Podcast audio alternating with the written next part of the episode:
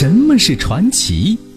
他说：“您传，越传越神，传着传着，这事儿就齐了。”这里是晚星画传奇，欢迎您继续收听。继续收听。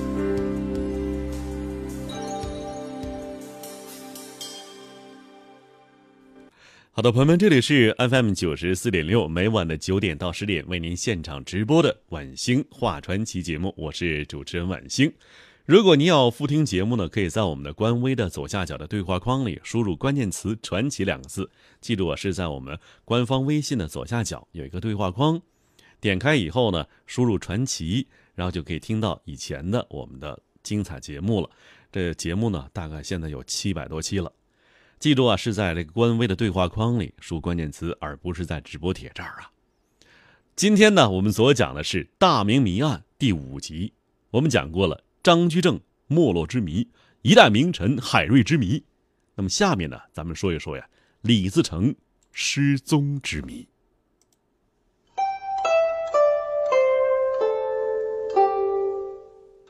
崇祯三年，也就是公元一六三零年。李自成在陕西米脂揭竿而起，聚众起义。后来呀，又率众投奔了当时啊另外一股农民军高迎祥。崇祯九年，高迎祥被俘之后就义，李自成被推为闯王，成为明末农民起义的领袖。李自成这个人呢，很会用兵，他知晓明军实力，很会利用地形，拒歼敌人。在他的领导之下呀，起义军是连战连捷，先后攻陷了很多明朝州府，并且顺利进入四川，击杀明朝总兵侯良柱。崇祯十年冬天呢，李自成率众围攻成都，因为实力悬殊啊，攻城失败。后来又在梓潼遭到明军总兵左光坚的伏击，将士伤亡惨重。几乎这时候啊，李自成啊全军覆没。李自成啊仅率部将刘宗敏等十八骑勇士，突围深入陕西深山。崇祯十二年，李自成经过三年准备和恢复，再次举兵攻明，转战陕甘、河南一带。在河南呢，李自成斩杀明军的万安王，顺利与当地农民军首领会师。部众发展到了数十万。后来，李自成啊率军是连战连捷，攻克宜阳，取得卢氏。李自成在转战过程中，先后有许多有识之士加入，比如说对李自成啊产生重要影响的牛金星、李岩等人呢，就是这时候加入起义军的，并且很快成为心腹谋士。接下来呀，李自成采取了李岩的建议，提出了。均田免粮的口号，还有迎闯王不纳粮。李自成的起义军呢，得到劳苦大众的一致拥护。崇祯十四年春天，李自成在城内守军的策应下攻陷洛阳，杀死了民愤极大的福王朱常洵。不久呢，李自成啊又率军围开封，数攻不克呀，转战邓州。击杀明朝总督傅重龙。崇祯十五年，李自成与罗汝才以二十万大军呢，再围开封。激战几时未能攻克，但是却回师攻破河南襄城，俘斩明总督汪乔年和降明的农民军首领李万庆，继而攻克陈州，与当地农民军会合，反师第三次。围攻开封，接下来呀，先歼灭出城突袭的三营明军，后连破郑州、荥阳、上蔡，扫清开封周围明军据点。明都师丁启瑞、总兵左良玉率师十万人挺进朱仙镇，而李自成呢，一部分兵力啊继续围城，率主力占领朱仙镇有利地形迎击明军，并且大获全胜。俘虏明军数万人。崇祯十六年正月，李自成攻克襄阳，并且提出了“三年不征，一民不杀”的口号。李自成啊，被拥为奉天倡议文武大元帅。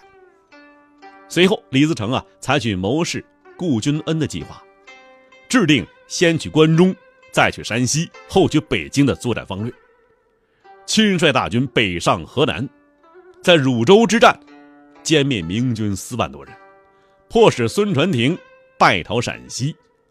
乘势追击呀，进歼镇守潼关的明军，击杀孙传庭，占领潼关西安，随即分兵追歼明军残部，连下延安、汉中、榆林等重镇。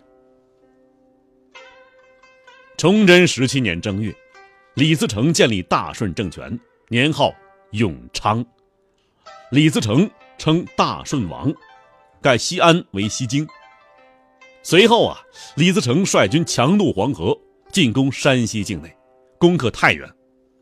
然后李自成啊，兵分两路，一部由大将刘方亮率领，进攻河北，就黄河以北呀；而自己呢，同大将刘宗敏率部主力部队啊，北上宁武关，从北面迂回围攻北京啊。李自成啊，率领大军顺利攻下了大同、宣府、昌平。于三月十七日，攻到北京城下，而这时候啊，明朝崇祯皇帝已经是无军可调，守城的都是老弱病残的。崇祯皇帝急调山海关总兵吴三桂和江南明军率兵勤王，但这时候已经晚了。三月十九日，李自成率军攻破北京城，崇祯皇帝朱由检万念俱灰。自缢于煤山之上，在一棵歪脖树上上吊了。李自成啊，在攻陷北京之后，就开始被胜利冲昏头脑了。这些农民出身的起义将领啊，以为攻陷北京，除掉了明朝皇帝，大功告成了，可以坐享天下了。李自成和刘宗敏等人一开始啊，就忙于修建宫室、搜罗美女，对明朝官员进行追赃。他们呢没有及时追剿依然盘踞于江南的几十万明军，而且也忽视了重兵在握的山海关总兵吴三桂。这一开始啊，李自成还想照降吴三桂呢，但是由于义军将领在追赃过程中，致使吴三桂的父亲吴襄自杀殉国。更让吴三桂也不能忍受的是，最心爱的爱妾陈圆圆。被义军大将刘宗敏抢了去，吴三桂一怒之下投降了清朝的多尔衮，打开城门引兵入关。就是那个冲冠一怒为红颜的故事。在清军和明朝降兵的合击下呀，李自成的大顺军节节败退，一直退到了陕西潼关。这潼关大战呢，大顺军再次失利，被迫。退出陕西，转战河南、湖北，准备夺取东南作为抗清基地。但是清军对大顺军紧逼不放，派出重兵节节阻击。南明政权的明军呢，也顺势攻击大顺军，导致李自成在湖北的武昌、阳新、江西九江接连失利，东下去路也被切断了。后来呀，李自成率军。到达九宫山一带，此后便没有踪迹了。几十万大顺军呢，跟蒸发了似的，一下子没了。而关于李自成的最终结局呢，后人也提出了很多种不同的看法。其中一种啊，最具代表性的，说是李自成啊，在九宫山被地主团练攻杀了。提出这种说法的最主要依据是。清朝靖远大将军阿济格给朝廷奏报，以及南明王朝啊驻湘领兵的这个尚书何腾蛟给唐王的汇报。阿济格的汇报中说，说李自成兵尽力竭，仅带亲信二十人窜入九宫山中，被村民围困，无法逃脱，自缢而死。他派人前去验尸，而尸体已经腐烂。无法辨认。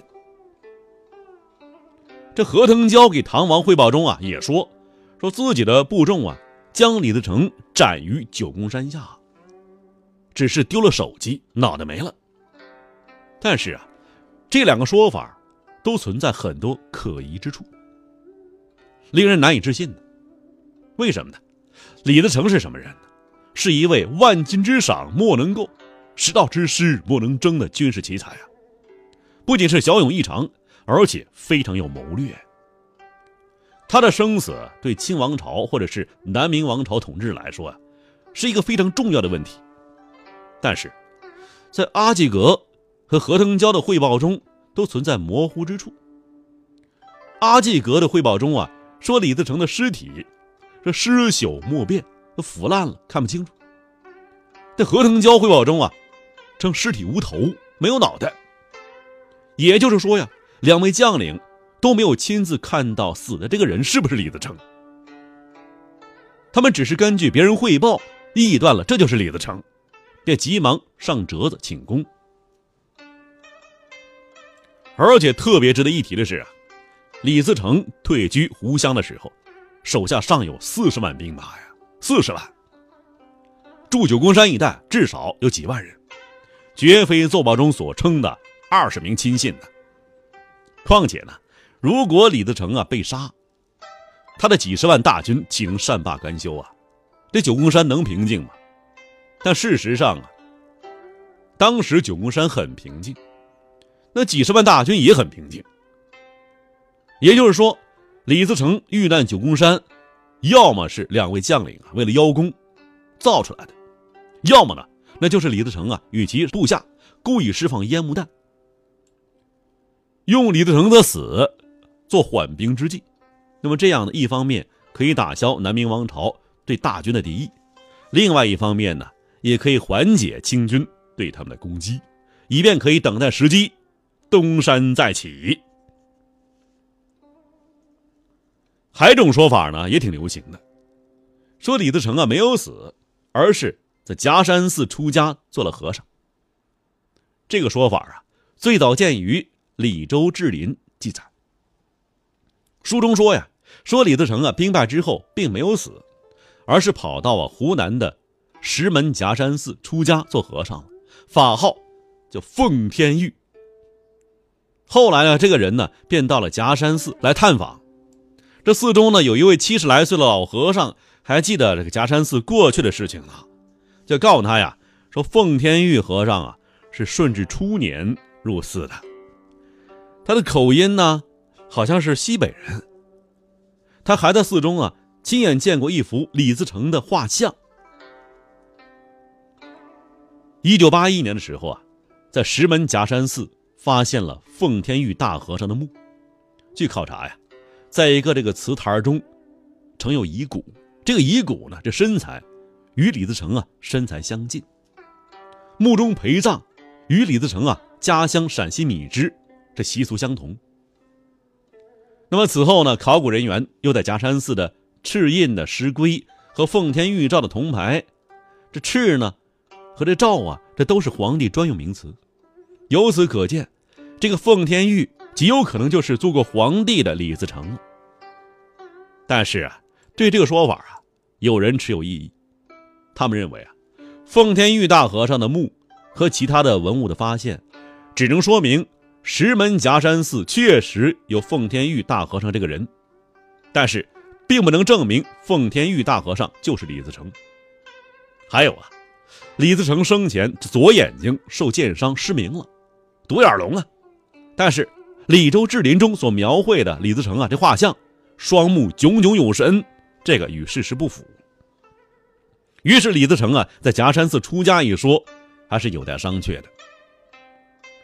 而近来呀，又有人对李自成的生死提出更新的这个想法，假说，认为李自成啊兵败之后，没有出家做和尚，也没有在九宫山遇难，而是辗转来至粤北乐昌的。金城山，在那里继续从事抗清斗争。